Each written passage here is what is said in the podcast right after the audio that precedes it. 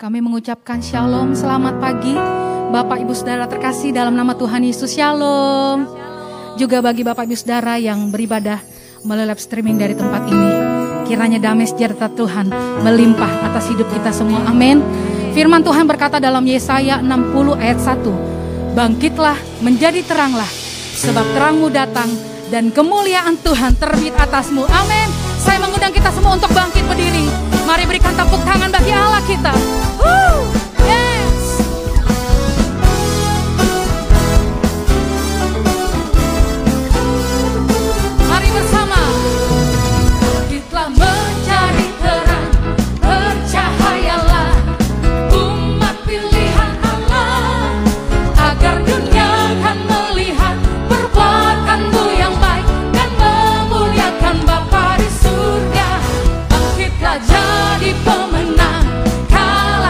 sul.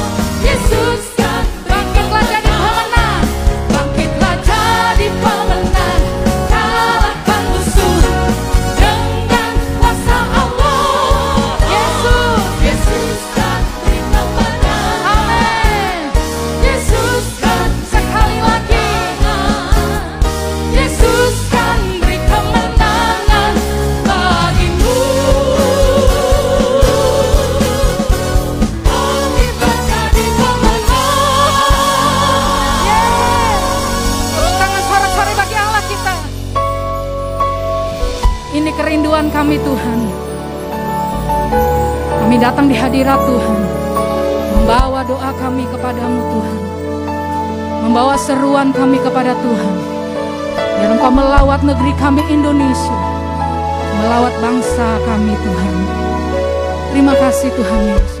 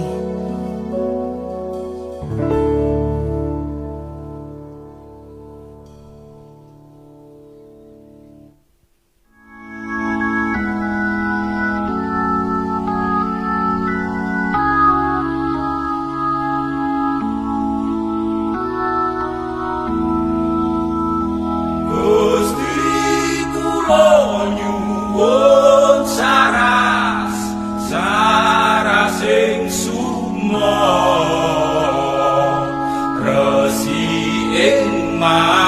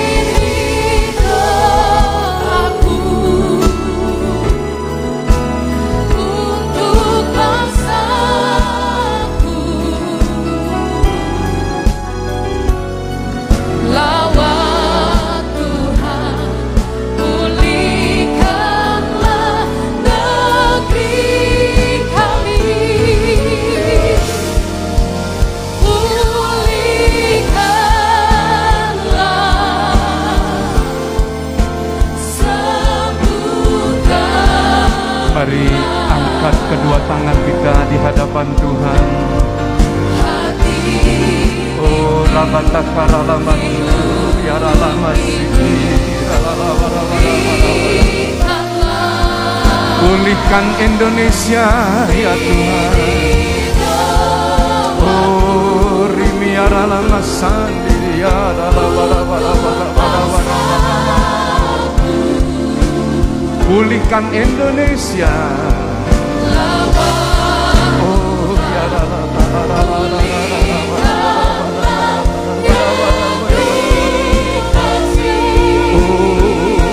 la la la matu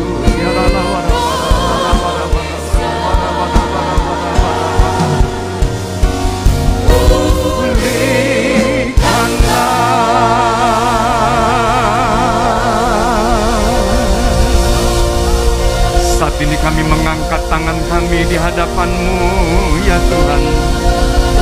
Kami berdoa Indonesia Indonesia. Kami percaya Engkau telah mati Engkau telah disalibkan Engkau juga telah dibangkitkan untuk Indonesia. Dan saat ini kami mengangkat Indonesia di hadapanmu ya Tuhan. Oh ya dalam mata matur ya dalam masin di dia Selamatkan Indonesia, selamatkan bangsa kami, selamatkan negeri kami ya Tuhan. Oh ya Allah wara wara wara wara wara wara wara wara wara wara wara wara wara wara wara Kami berdoa untuk Presiden Republik Indonesia Bapak Joko Widodo bersama Pak Maruf Amin. Kami berdoa ya Tuhan buat Pak Luhut bin Sarpanjaitan yang Tuhan percayakan untuk memimpin bangsa ini memerangi COVID-19 yang sedang melanda Indonesia, Jawa, Bali, dan Sumatera serta beberapa kota yang lain yang ada di Indonesia.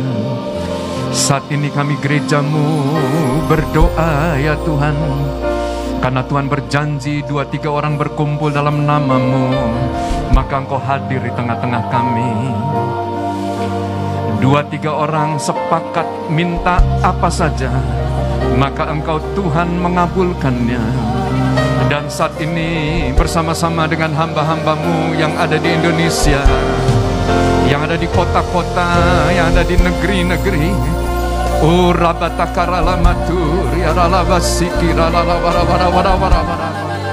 Kami berdoa ya Tuhan pulihkan Indonesia. Tuhan kau melepaskan Indonesia daripada cengkeraman COVID-19 Tuhan membebaskan kami.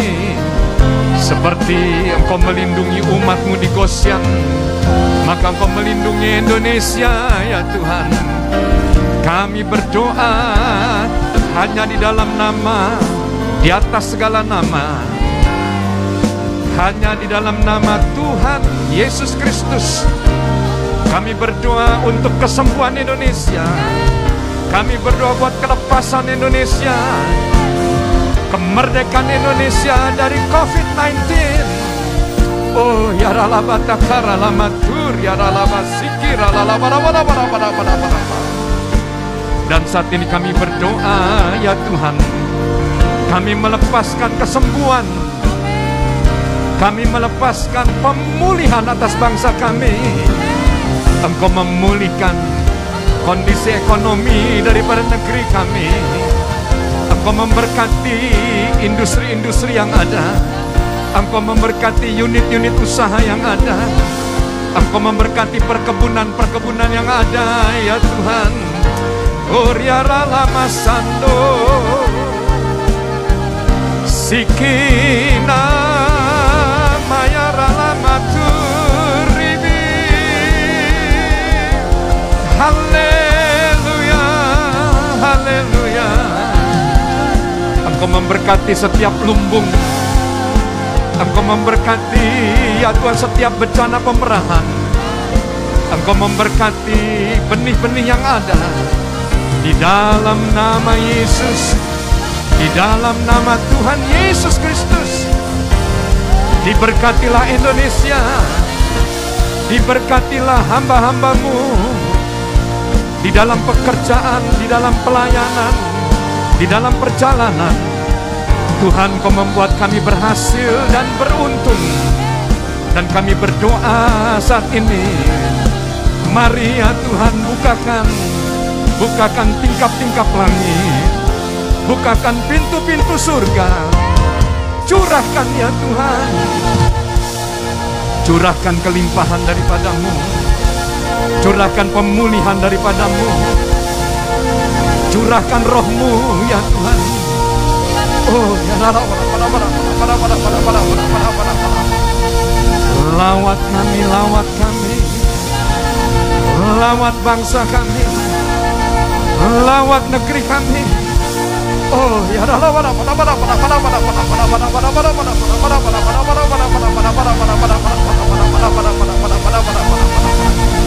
Oh, ya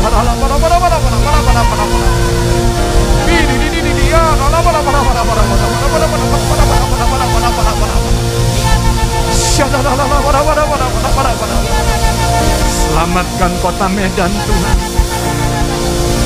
Selamatkan Sumatera Utara. Selamatkan Indonesia. Oh, ya Allah,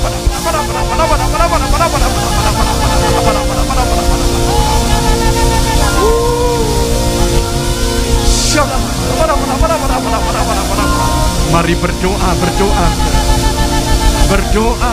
Oh, ya dalam takar, dalam matur, ya dalam sini, ya Oh, ya pada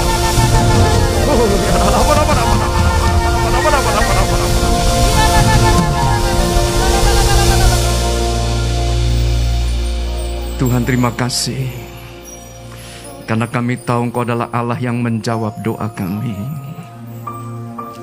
Dan saat ini ulurkan tanganmu ya Tuhan. Kiranya kau berkenan untuk memberkati rumah tangga demi rumah tangga.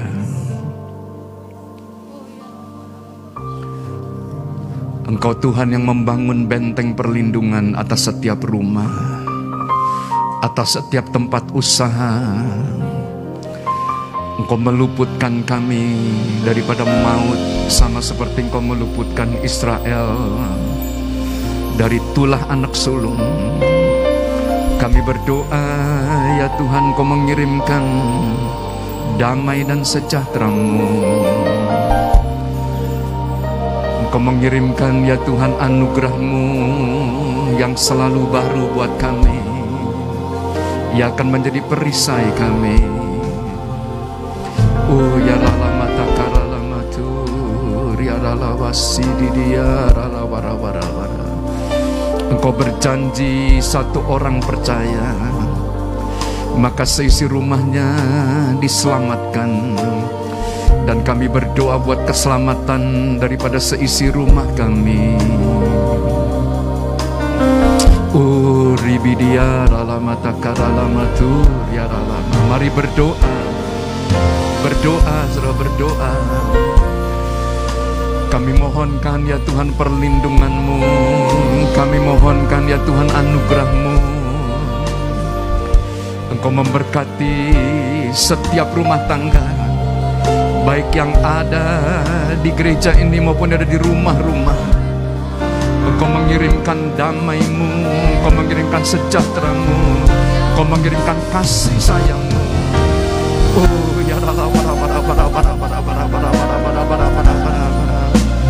Engkau memenuhi setiap kami ya Tuhan dengan kebaikanmu Dengan kemurahanmu Oh ya rala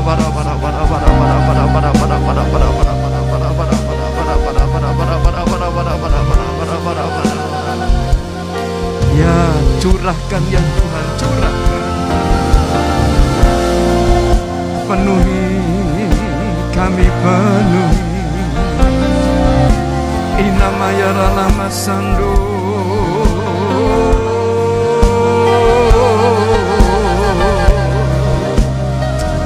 Haleluya Haleluya oh. Eh nama ya nama sandri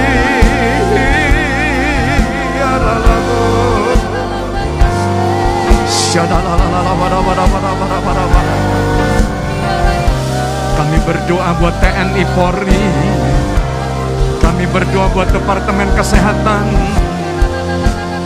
Tuhan kau memberikan kebijakan buat hamba-hambamu untuk memerangi COVID-19 yang ada di Indonesia.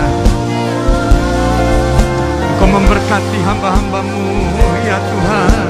Oh, ya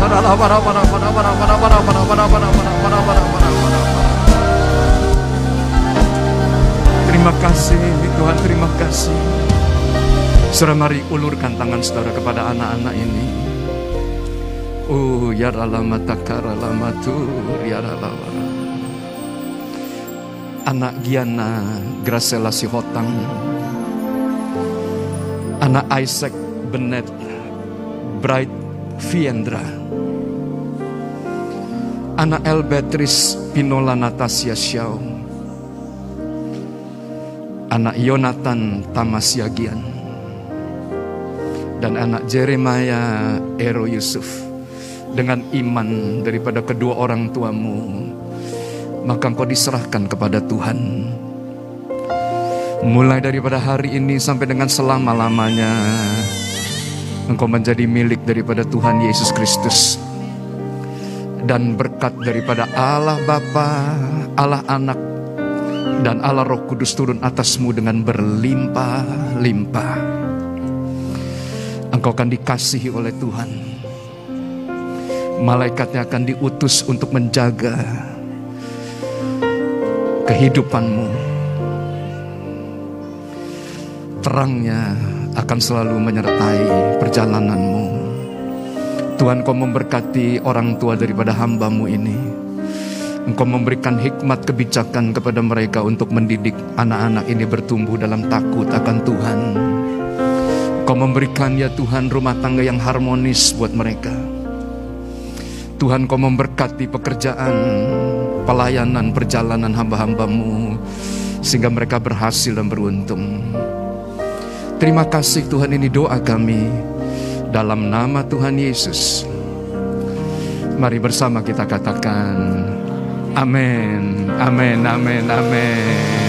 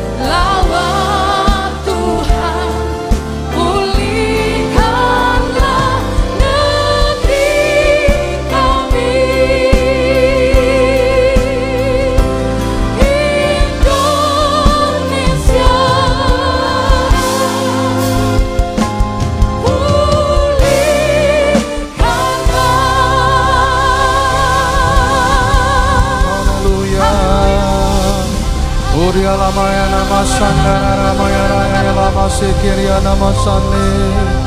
Haleluya, haleluya. Bapak kami bersyukur pada pagi hari ini untuk kembali berkumpul bersama, beribadah bersama, merendahkan hati kami dan meninggikan Engkau nama di atas segala nama. Terima kasih Tuhan untuk perlindungan ilahi, untuk keamanan, kenyamanan, kesehatan. Terima kasih untuk berkat-berkat rohani, tuntunan-tuntunan rohani yang Tuhan ajarkan kepada kami. Terima kasih untuk hikmat, inspirasi, dan marifat. Pada pagi ini kami berdoa Tuhan memberkati seluruh rangkaian ibadah, baik yang barusan kami lewati, dan sebentar kami akan melanjutkan sampai kami mengakhiri ibadah ini. Biarlah Tuhan menyertai kami semuanya. Dalam damai sejahtera Tuhan, terpujilah Engkau dalam nama Tuhan Yesus kami berdoa. Bersama-sama kita berkata, Amin. Kita beri kemuliaan kepada Tuhan. Terpujilah Tuhan. Silakan duduk Bapak Ibu dan Saudara sekalian. Shalom bagi kita semuanya. Selamat pagi. Terima kasih kepada Bapak Gembala dan juga Bapak Gembala Pina.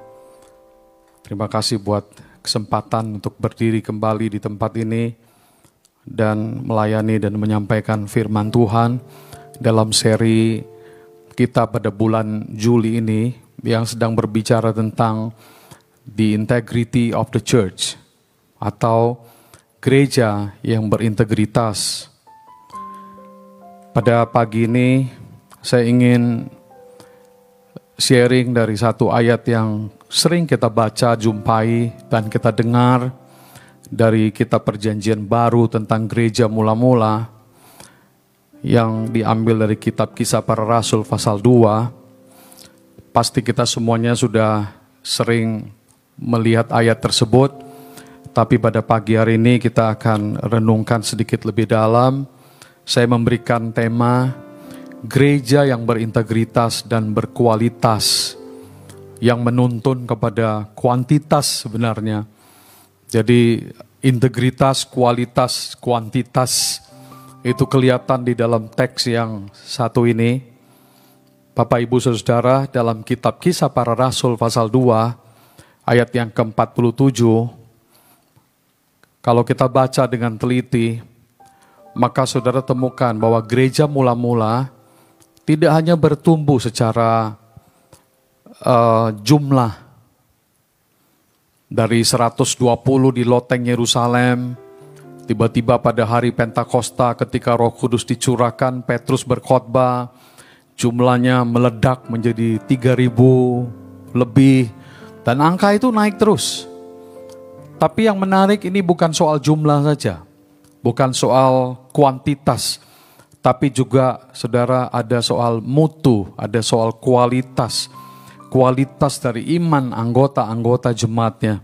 Perhatikan ayat ini berbunyi, dan mereka disukai semua orang dan tiap-tiap hari Tuhan menambah jumlah mereka dengan orang yang diselamatkan.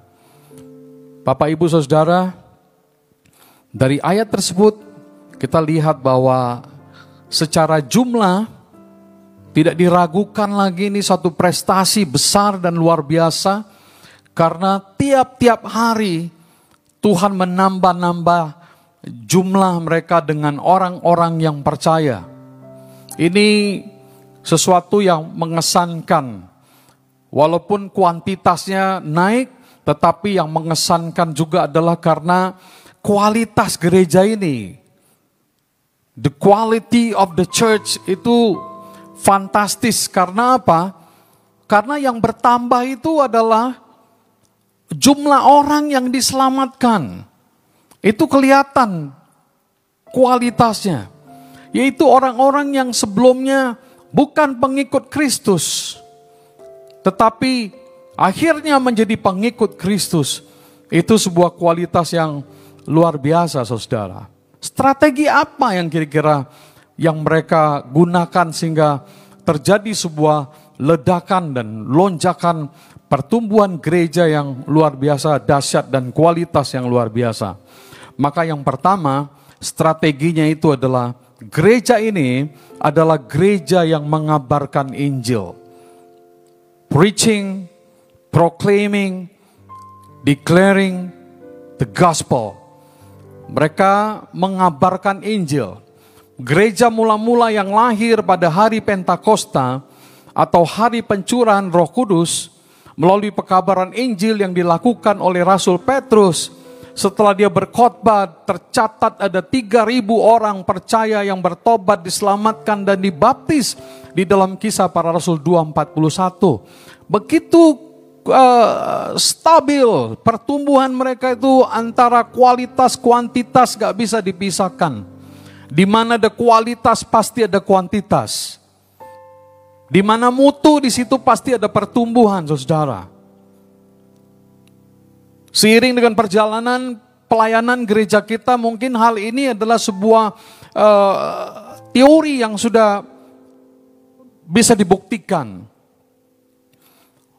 Kualitas melahirkan kuantitas. Pelayanan kita yang dibangun dengan kualitas yang begitu luar biasa, melahirkan pertumbuhan yang begitu dahsyat dan fenomenal, saudara. Tugas penginjilan ini disebut dengan istilah kerigma atau teaching of the apostles, pengajaran para rasul. Mereka memproklamirkan Injil. Ini yang disebut dengan evangelion. Mereka memberitakan the good news, kabar baik tentang Tuhan Yesus Kristus yang disalibkan untuk menebus dosa-dosa umat manusia.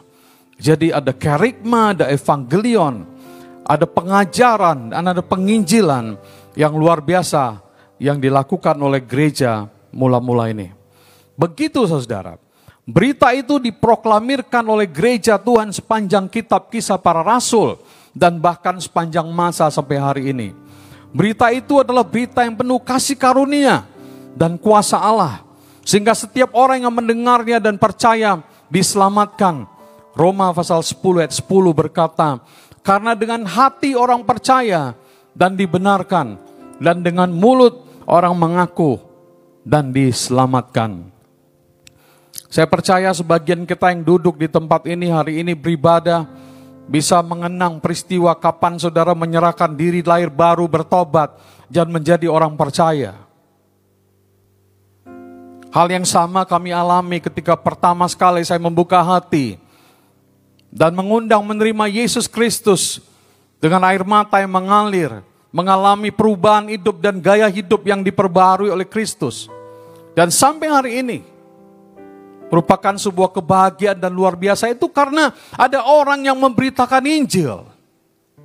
Bapak, Ibu, Saudara, pekabaran Injil adalah itu seperti peredaran aliran darah dalam tubuh manusia. Jikalau peredaran aliran darah dalam tubuh kita baik dan lancar, maka kita akan punya tubuh yang sehat. Tapi sebaiknya jika peredaran aliran darah di dalam tubuh kita tidak lancar dan terganggu, maka kita menjadi sakit. Demikianlah juga dengan gereja. Jika gereja tidak mengabarkan Injil, maka gereja akan sakit, saudara. Bahkan lama-lama bisa mati. Ada tapi mati. Dan kita bersyukur untuk keseimbangan yang begitu luar biasa yang terjaga di dalam pelayanan kita sehingga gereja kita bertumbuh dan bertumbuh terus. Rasul Paulus dalam 1 Korintus 9:16 berkata, "Karena jika aku memberitakan Injil, aku tidak punya alasan untuk memegahkan diri, sebab itu adalah keharusan bagiku." Kita garis bawahi kata itu. Memberitakan Injil adalah keharusan. Paulus berkata itu keharusan bagiku. Dan perhatikan kata ini yang sangat luar biasa. Dia berkata, celakalah aku, wow unto me. Celakalah aku jika aku tidak memberitakan Injil. Semoga kita punya tekad seperti Rasul Paulus. Jadikanlah gereja kita gereja yang mengabarkan Injil Kristus. Mengabarkan kabar baik. Injil adalah kabar baik. Kita tidak memberitakan kabar buruk. Tapi kita membawa kabar baik. Bahwa Yesus mengasihi. Dan dia adalah juru selamat umat manusia. Nilai-nilai apa yang harus kita hidupi dalam diri kita, Bapak Ibu Saudara sekalian? Nilai-nilai yang harus mengalir dalam diri kita adalah nilai-nilai Injili. Dan itu menjadi sebuah habitus. Menjadi sebuah perilaku, gaya hidup bagi kita. Yaitu antara lain kita bersikap tulus kepada satu dan yang lain. Kita bersikap jujur, kita bertanggung jawab, kita berdedikasi, kita bersikap peduli dan tidak egois. Kita mau mengampuni, kita tidak dendam, dan kita bersikap rendah hati, rela berkorban, sikap adil, mencintai tanpa pamrih. Banyak lagi list habitus. Gaya hidup kita sebagai orang-orang percaya Injili saudara. Strategi yang kedua, perhatikan strategi kedua, kekuatan dari jemaat yang berintegritas dan berkualitas ini kelihatan dari peranan jemaatnya. Tanggung jawab jemaatnya. Berorientasi pada peranan jemaat. Catatan dalam kisah Rasul 247 yang kita baca tadi sangat menarik. Kalau kita perhatikan dengan teliti. Mereka dikatakan mereka disukai semua orang dan tiap-tiap hari Tuhan menambah jumlah mereka dengan orang yang diselamatkan. Di situ jelas saudara dikatakan ada kata mereka. Artinya mereka. Mereka semua. Peranan dari jemaat, peranan dari congregation. Kelihatan di sini saudara. Jemaatnya tidak pasif, jemaatnya aktif, penuh tanggung jawab, penuh dedikasi. Yang disukai di sini bukan hanya Petrus, bukan hanya Yohanes atau rasul-rasul yang lain, tetapi yang disukai itu adalah seluruh anggota jemaat gereja tersebut yang tentunya termasuk juga para rasul yang berarti peran dalam pertumbuhan gereja bukan hanya ada pada para pemimpin, bukan hanya ada para rasul, tetapi kepada seluruh anggota jemaat. Ini saudara, peran ini yang membuat lonjakan demi lonjakan. Kita baca dalam kisah Rasul pasal 2, jumlah jemaatnya 3000, pasal 4 sudah naik menjadi 5000. Terus saudara, sepanjang kitab kisah para rasul, kita membaca jumlah kenaikan dari jumlah jemaat yang dibarengi dengan kualitas itu tidak bisa dipisahkan satu dengan yang lain.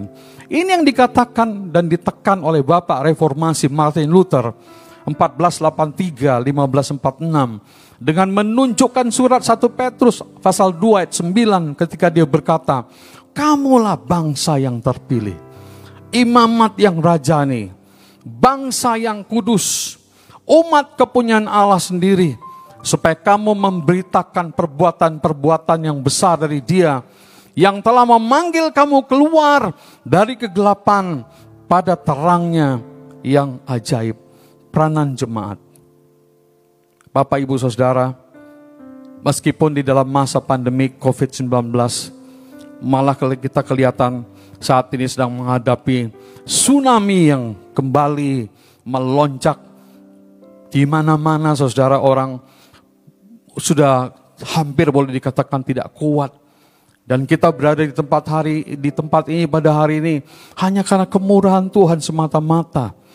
Saudara, meskipun demikian, marilah kita meningkatkan protokol kesehatan kita lebih daripada hari-hari yang telah berlalu. Kita harus lebih serius memperhatikan dan menjaga diri, keluarga, teman-teman, gereja dan pelayanan kita. Perlu peran dan, dan tanggung jawab kita semuanya. Ingat Bapak Ibu Saudara, jemaat kisah para rasul ini, apa yang mereka lakukan bisa kita lakukan juga pada hari-hari ini. Alkitab mencatat bahwa mereka bertekun dalam pengajaran rasul-rasul, dalam persekutuan, mereka selalu berkumpul untuk memecah-mecahkan roti dan berdoa. Perhatikan yang pertama. Mereka bertekun. Apakah itu artinya kita tidak bisa bertekun? Saya percaya kita bisa bertekun. Bertekun dalam pengajaran. Berarti artinya bersungguh-sungguh. Tidak jenuh. Mau belajar. Mau bertumbuh dalam pengajaran, dalam doktrin pengajaran atau doktrin yang bagikan tulang dalam tubuh kita yang membuat kita itu bisa tegak berdiri dan tidak mudah disesatkan. Yang kedua, apa yang mereka lakukan? Mereka tekun dalam persekutuan, dalam fellowship, dalam koidonia. Mereka saling kenal dengan akrab. Bukan hanya sekedar tahu nama dan alamat, tapi juga mereka tahu dan kenal suka duka. Sebagai sesama anggota jemaat, Persekutuan itu mereka lakukan di saat ibadah dan doa bersama. Selalu ada fellowship yang mengesankan. Sehingga tidak heran mereka disukai oleh banyak semua orang. Mereka bertumbuh dalam kualitas, mereka bertumbuh dalam kuantitas saudara. Ibadah dan doa itu nafas bagi kita. Itulah hubungan kita secara vertikal yang tidak boleh lepas dari gereja kita sebagai para eklesia, doa, ibadah, itu adalah nafas bagi kita. Kalau berhenti di situ, nafas ini seperti berhenti juga. Dan ini harus kita kembangkan terus dalam kehidupan kita. Persekutuan secara vertikal, secara horizontal yang dinamis, menghasilkan apa? Banyak miracles, banyak mujizat dan tanda-tanda. Yang ketiga, saudara, strategi yang ketiga, jemaat gereja mula-mula ini, mereka melakukan pelayanan kasih, the ministry of love. Pelayanan kasih dengan tulus, dengan senang hati. Perhatikan ayat tadi. Semua orang yang telah menjadi percaya tetap bersatu. Segala kepunyaan mereka adalah kepunyaan bersama. Dan selalu ada dari mereka yang menjual harta miliknya. Lalu membagi-bagikannya kepada semua orang. Sesuai dengan keperluan masing-masing. Ayat 44-47 berkata dengan bertekun. Dengan sehati mereka berkumpul tiap-tiap hari. Every day. Setiap hari mereka berkumpul di bait Allah. Mereka memecah-mecahkan roti di rumah masing-masing secara bergilir. Dan mereka makan dengan gembira, dengan tulus hati, sambil memuji Allah. Perbuatan kasih ini saudara, membuat banyak orang akan terkesan melihat kehidupan orang percaya. Kita bukan hanya hanya mengasihi diri sendiri, hanya mengasihi kelompok-kelompok tertentu, tetapi kita mengasihi sebab itu adalah panggilan Kristus dalam kehidupan kita. Saya baca sebuah uh, artikel tentang seorang paus yang bernama Paus Francis yang disebut seorang paus yang kontroversial. Paus Francis ini lahir dengan nama Jorge Mario Bergoglio pada 17 Desember 1936 di Buenos Aires, Argentina. Orang tuanya adalah imigran dari Italia yang kemudian bermukim di Argentina. Beliau menduduki jabatan sebagai pemimpin tertinggi umat Katolik Roma sedunia sejak 13 Maret 2013. Dia menggantikan Paus Benedictus yang ke-16 dan dia adalah Paus yang ke-266 dia adalah paus pertama dari Ordo Yesuit, sekaligus paus pertama dari benua Amerika. Paus Francis terkenal dengan sikap dan khotbahnya dan tindakannya yang kontroversial. Pada bulan Maret tidak lama setelah dia dilantik menjadi paus, agenda pertamanya paus mengunjungi Casal del Marmo, yaitu sebuah penjara remaja. Di sana, ini saudara, di sana Paus pada hari Kamis Putih menjelang Pasca Jumat Agung, Paus datang menyelenggarakan sebuah misa yang kecil. Lalu dia membasuh, dia mencium kaki 12 penghuni penjara yang rata-rata masih muda dalam sebuah misa pembasuhan kaki di hari Kamis Putih menuju Pasca Bahkan dua di antara orang yang dicium kakinya itu adalah dari latar belakang Muslim Serbia. Saudara, ini menyentuh hati banyak orang. Tidak ada yang bisa mengalahkan perbuatan kasih sayang. Di tengah-tengah situasi ini, kita perlu mengingat dan merenungkan salah satu kualitas penting dalam hidup kita dalam khotbahnya itu Paus Fransiskus mengatakan, Tuhan menciptakan kita menurut gambar dan rupanya, dan kita adalah citra Tuhan. Dan dia melakukan yang baik dan kita semua memiliki perintah ini di hati, yaitu berbuat baik dan jangan berbuat jahat. Bapak, Ibu, Saudara, hal-hal yang sederhana. Strategi yang ketiga adalah Tujuan dari gereja mula-mula itu adalah menyelamatkan manusia, saudara. Sangat people oriented. Tujuan apa yang harus dimiliki oleh gereja pada hari-hari ini? Kembalilah perhatikan di ayat 47 tadi. Ayat itu berkata, tiap-tiap hari Tuhan menambah jumlah mereka dengan orang yang diselamatkan. Di atas kita, kita menemukan bahwa tujuan gereja yang bertumbuh itu adalah untuk menyelamatkan manusia saudara. Tuhan meninggalkan surga. Dia mati di atas kayu salib. Semata-mata dengan satu tujuan. Yaitu untuk menyelamatkan manusia. Bukan program-program. Demikian juga dengan gereja masa sekarang. Dan yang terakhir dari khotbah saya hari ini. Poin saya yang terakhir. Strategi gereja mula-mula sehingga menjadi gereja yang berintegritas, berkualitas, sehingga melahirkan kuantitas, itu adalah mereka bersandar pada kasih karunia Tuhan. Betul-betul bersandar pada anugerah, pada grace. Formula atau rumus keempat ini sangat penting. untuk bisa bertumbuh secara kuantitas, untuk bertumbuh secara kualitas, yaitu bersandar pada anugerah Tuhan. Perhatikan ini kata itu tadi. Saya hanya menggunakan satu ayat ini dan mendalaminya yang berkata tiap-tiap hari Tuhan menambah jumlah mereka dengan orang yang diselamatkan. Bapak Ibu Saudara sekalian, jelas bahwa gereja itu bertumbuh adalah karena Tuhan. Karena Tuhan yang menumbuhkan gereja. Tuhan yang menyelamatkan mereka. Ujung-ujungnya adalah Tuhan, saudara. Ujung-ujungnya nggak berhenti di kita, bukan berhenti di di manusia, siapa pun itu, tapi berhenti di Tuhan.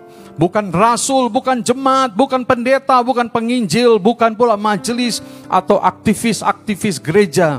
Usaha apa pun yang kita lakukan, jika bukan karena kemurahan Tuhan dan karena kuasa Tuhan, semua usaha tidak akan membawa hasil Bapak, Ibu, Saudara, kita harus sadar bahwa kita hidup bukan pada masa-masa yang mudah, bukan pada masa-masa yang kita anggap semuanya ideal. Tidak, justru kita hidup pada masa-masa yang mungkin tidak ideal lagi.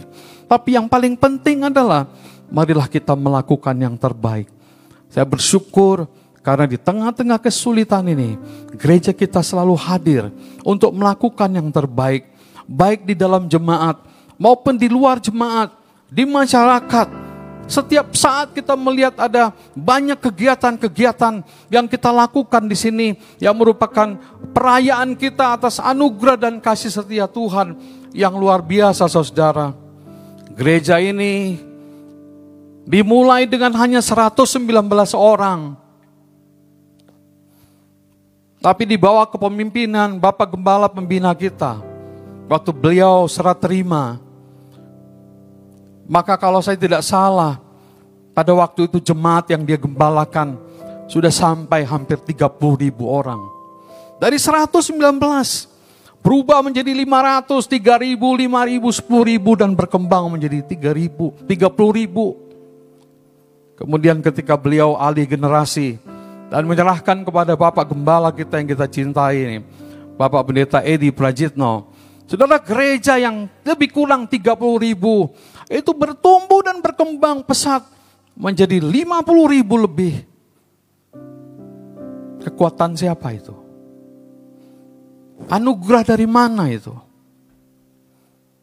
Hikmat manusia kah itu? Saya percaya itu semua adalah anugerah Tuhan. Berkat dari Tuhan yang luar biasa.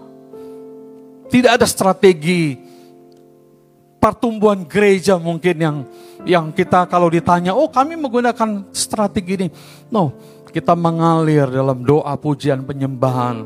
Kita mengalir melayani orang-orang miskin, orang-orang susah. Kita berkarya menjadi terang dan garam di tengah masyarakat. Dan pelan-pelan, saudara, tidak lama beberapa hari lagi kita akan merayakan hari ulang tahun yang ke-28 perjalanan pelayanan ini dan kita sedang meninggalkan legacy-legacy yang luar biasa. Melahirkan, mencetak pemimpin-pemimpin yang baru yang akan melanjutkan perjalanan pelayanan ini. Saya percaya setelah kita mencapai sebuah puncak seperti ini, dengan nanti ketika gembala yang baru yang akan datang akan melanjutkan perjalanan pelayanan ini ke next level. Bukan dengan kekuatan, bukan dengan hikmat, tetapi dengan anugerah Tuhan. By the grace of God. Bisa katakan amin saudara. Bisa kita berikan kemuliaan kepada Tuhan. It's only by the grace of God. Saya tutup dengan kalimat ini. Laila Gifti Akita berkata, The grace of God makes everything possible. Anugerah Tuhanlah yang membuat segala sesuatu itu pasti dapat terjadi Lalu ada satu kutipan lagi berkata, Don't worry, God is never blind to your tears, never deaf to your prayers, never silent to your pains. He sees, He hears, and He will deliver. Luar biasa saudara. Tuhan itu tidak buta, Tuhan itu tidak tidak naif untuk tidak bisa melihat air mata kita. Dia juga tidak tertutup telinganya untuk mendengarkan doa-doa saudara. Dan dia juga tidak pernah diam terhadap segala keluh kesah dan sakit yang Anda alami. Sebab dia Tuhan yang melihat, dia Tuhan yang mendengar, dan dia Tuhan yang meluputkan saudara sekalian. Terpujilah nama Tuhan. Mari kita berdiri semuanya saudara. Kita angkat pujian ini bersama-sama. Musim akan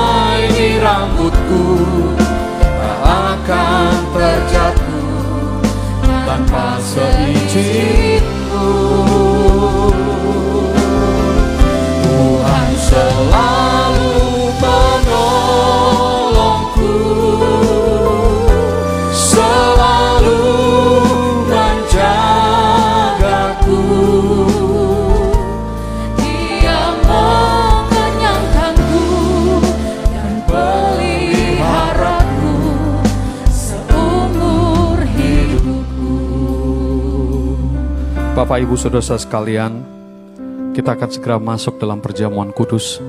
Adakah di antara kita yang belum menerima roti dan anggur? Boleh angkat tangannya?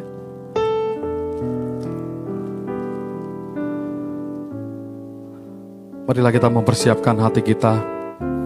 Sejenak kita memeriksa hati kita semuanya dan berdoa bersama-sama. Thank you Jesus. Terima kasih Tuhan.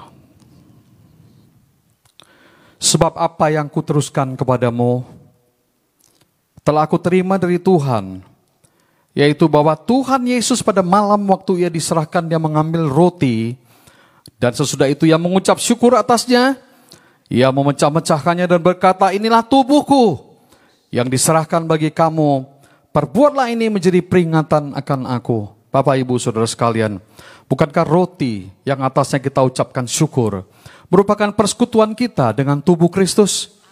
Makanlah.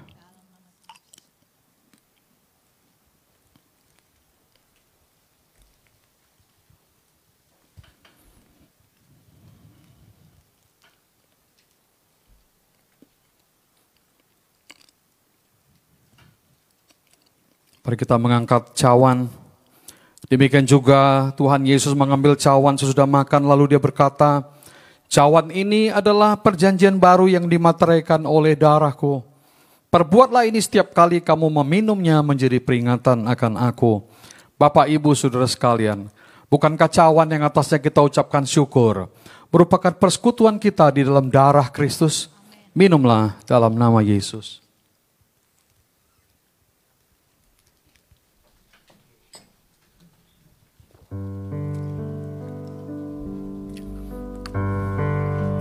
Terima kasih Tuhan. Oh dia ala baraka syikiri ala basyandara karabasyandara basyandara. Terima kasih. Kasih Tuhan. Oh dia ala barabara basyandara. Lepaskanlah kuasamu, mujizatmu atas tiap kami di tempat ini Tuhan.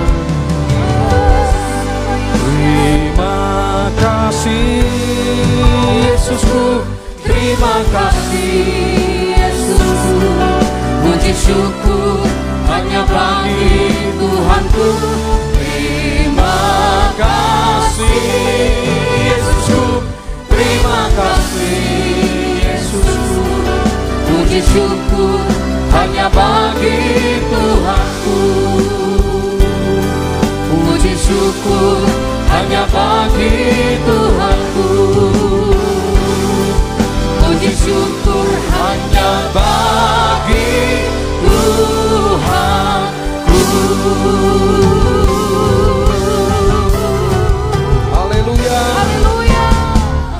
Bapak kami berdoa untuk perjalanan kami dalam satu minggu ke depan dan bahkan rencana perayaan anniversary gereja kami yang ke-28 kami menyerahkan ibadah-ibadah dan program-program ini ke dalam tangan Tuhan Kau memberkati para panitia Berkatilah gembala sidang kami Bapak Pendeta Daniel Edi Prajito Ibu Intan Melsa Yuda Berkatilah gembala pembina kami Bapak Pendeta R. Bambang Ibu Santi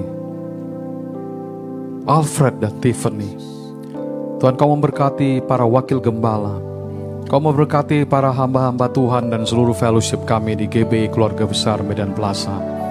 Berkati gembala pimpinan pusat kami Bapak Pendeta Dr. Insinyur Niko Nyoto Raharjo. Berkati seluruh kehidupan kami, bangsa negara kami seperti yang kami doakan pada hari ini. Terima kasih Tuhan, terima kasih. Berkati panitia pembangunan, berkati uh, pembangunan gedung gereja kami ini Tuhan. Biarlah atas kemurahan Tuhan semuanya berjalan dengan baik dan Tuhan tolong sampai kami bisa menyelesaikannya satu persatu dengan sempurna. Terima kasih Bapak untuk anugerahmu. Bapak Ibu Saudara sekalian, marilah kita mengangkat tangan kita, terimalah anugerah berkat yang berlimpah-limpah dari Allah Bapa, kasih sayang dari Tuhan dan Juru Selamat kita yang tunggal, Tuhan Yesus Kristus. Di dalam persekutuan yang manis dengan roh kudus menyertai kita sekalian mulai hari ini sampai Maranatha Yesus datang. Mari kita semua yang percaya dan diberkati bersama-sama kita berkata, Amin. Haleluya. Tuhan memberkati kita semuanya. Happy Sunday. Bagi Bapak Ibu Saudara yang ingin mengetahui warta sepekan gereja kita dapat mengakses dalam media sosial keluarga besar GBI Medan Plaza. Tuhan Yesus memberkati. Haleluya. Huh.